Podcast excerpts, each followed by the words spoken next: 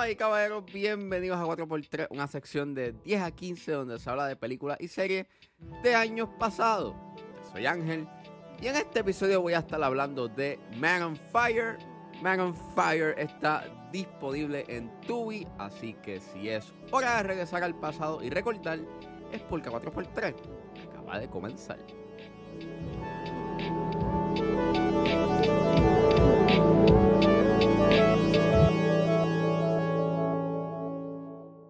24 kidnappings in Mexico City in the last six days.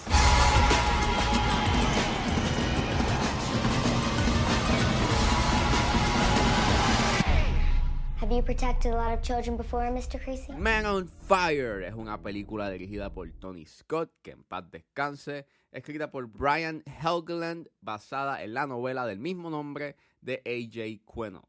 El elenco lo compone Denzel Washington, Dakota Fanning, Christopher Walken, Radha Mitchell, Mark Anthony, Giancarlo Giannini, Mickey Rourke, Rachel T. Cotton y Carmen Salinas, que en paz descanse. Y la película trata de que en la Ciudad de México un ex agente de la CIA jura venganza a aquellos que cometieron un innombrable acto en contra de una familia a la cual fue contratado para proteger. Disclaimer, esta película trata temas de secuestro y suicidio, así que sugiero discreción. Men on Fire la semana pasada cumplió eh, su aniversario número 18, así que hace 18 años que esta película eh, salió. La película salió en el 2004. Y. Y mano, o sea, on Fire se ha convertido como una película súper de culto y es un clásico, even though en la época fue una película que mm, recibió una recepción bastante mixta y hasta diría un tanto negativa. Esta película tuvo un 39% en Rotten Tomatoes y eso es bastante increíble cuando tú ves este, la calidad que hay en esta película. Yo recuerdo que yo la vi eh, cuando era nene, uff, ya, yeah, este, un nene viendo una película clasificada R. ah, recuerdo que la vi en Plaza Las Américas y no la llegué a ver completa, me quedé dormido. Este, pero recuerdo que yo estaba bastante impresionado con lo que estaba viendo en pantalla. Y cuando la daban en Guapa, cuando la daban en, en FX, en DVD on TV, pues recuerdo que la veía. Y te podría decir que Men on Fire es una de esas películas que yo las tengo como que bien cercanas a, a mí y que son de mis películas favoritas ever porque gracias a Men on Fire y gracias a Tony Scott es que yo descubrí el amor que le tengo al cine. Gracias a eso y gracias a él es que pues existe este podcast, existe el amor que le tengo al cine. Estoy bien agradecido de que esta película exista porque me sorprendió tanto su estilo. Es una película que tú puedes notar que eso es una película de Tony Scott. Y él era un director que le gustaba mucho jugar con los estilos. Es un, es un director bastante sensorial en todos los aspectos de la palabra. En esta película él utiliza este estilo bastante caótico, él juega mucho con el filme y, juega con diferentes tipos de exposición, a veces juega con la velocidad del frame, eh, a veces es fast forward, o sea, está overcranking el filme, a veces está undercranking crea este efecto bien desorientante, you know, que es sort of choppy y no es como que per se slow motion, que da este efecto bien desorientante, eh, es bien grainy, eh, utiliza muchos overlays, hay palabras o cosas que dicen que las ves en pantalla y todo eso crea este efecto tan desorientante y tan sensorial. No se siente solamente que estás viendo una película. Tú estás sintiendo lo que el, lo que el personaje de Denzel Washington, que es John Creasy, está aconteciendo, lo que él está manifestando y cómo es su psiquis y cómo es que su mente trabaja. Y eres so well done. Sí puede ser un tanto desorientante y un poco sumamente estilizado y como que bastante en tu cara, pero no te puedo negar que esa es como que la identidad de esta película y gran parte de la identidad de Tony Scott. Muchas de, las, muchas de las películas de él utilizaban, por lo menos las últimas que él hizo, utilizaban ese, ese estilo Y la primera vez que lo utilizó fue, fue para el corto Beat to Devil de la serie de cortos eh, titulado The Hire eh, con Clive Owen, que utiliza ese estilo, you know, donde él está jugando con la fotografía, con diferentes tipos de exposición a la luz del al filme. Y it's, amazing. Y claro, esta película tiene a, tienes a Denzel Washington, que sí, Denzel Washington es un magistral y legendario actor y todo lo que hace es oro. Pero aquí su actuación es magistral y una de las mejores que él ha hecho, aunque pues está difícil decir cuál es la mejor porque todo lo que hace es oro. Y me gusta que es un personaje bien melancólico, que Chrissy es este hombre bastante afligido por su pasado. Eh, es un pasado lleno de pecados que aunque tú no sabes nada, tú, puedes entenderle que pues él hizo malas decisiones y hizo pues actos bastante horribles y él no puede como que lidiar con eso y está en este punto bastante bajo de su vida que no ve una razón de vivir y cuando lo contratan para trabajar y se le igual las espaldas de Pita eh, y, y de esta familia, pues encuentra una razón para poder vivir. Actuación de Dakota Fanning es sorprendente. O sea, a, mí me sorprende tanto cómo es que Dakota Fanning a la edad que ella hizo esta película tenía un range actoral tan sorprendente y magistral que es como, wow.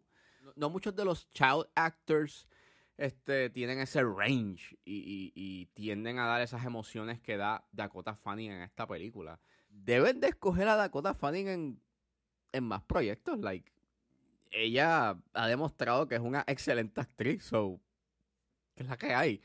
Y, mano, volvemos.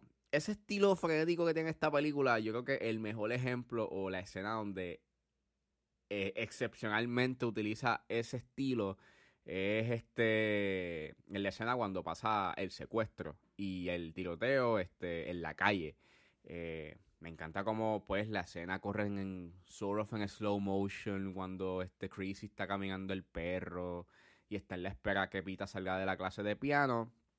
Y mano este tú puedes ver hay unos tiros de arco que Chrissy está como que observando todo lo que está pasando y ve que hay algo que está mal. Y entonces cuando sale Pita, él, él poco a poco se va acercando hacia ella, saca la pistola y cuando la primera detonación no escuchas nada y hay un delay y después escuchas el tiro y, y la manera en cómo esa escena está filmada te hace sentir parte de lo que está pasando en ese momento y es sumamente más allá de lo que estás viendo, te sientes igual que Pitan, que es una situación desorientante, es una situación caótica, espeluznante.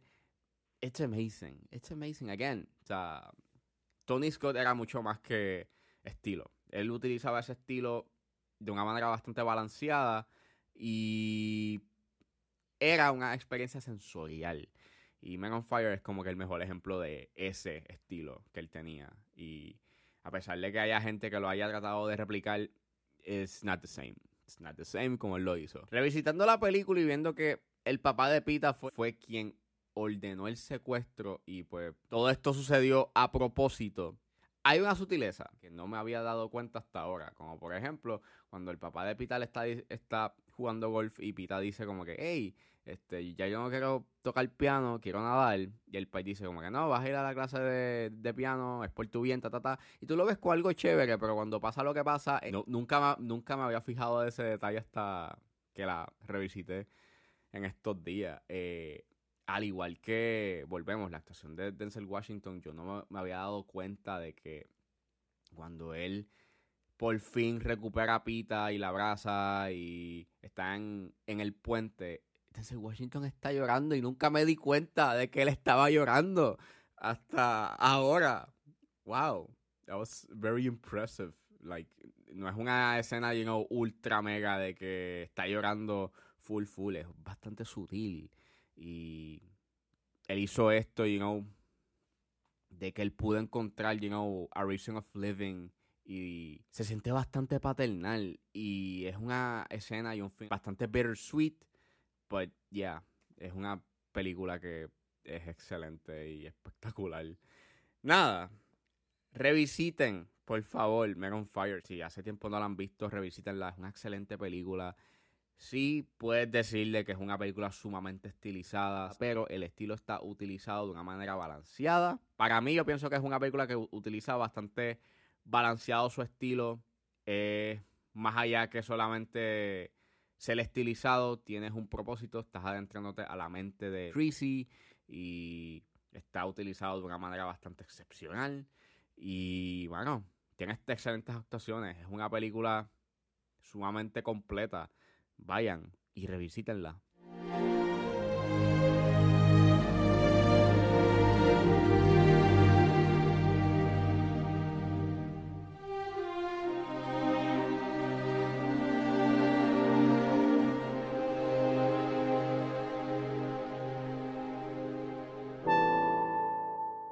Bueno, eso fue todo en este episodio de A4x3. Espero que les haya gustado. Suscríbanse a mis redes sociales. Estoy en Facebook, Twitter e Instagram con ángeles.pr. Recuerden buscarme su proveedor de podcast favorito como 10 a 15 con Ángel Serrano. Gracias por escucharme y nos vemos en la próxima.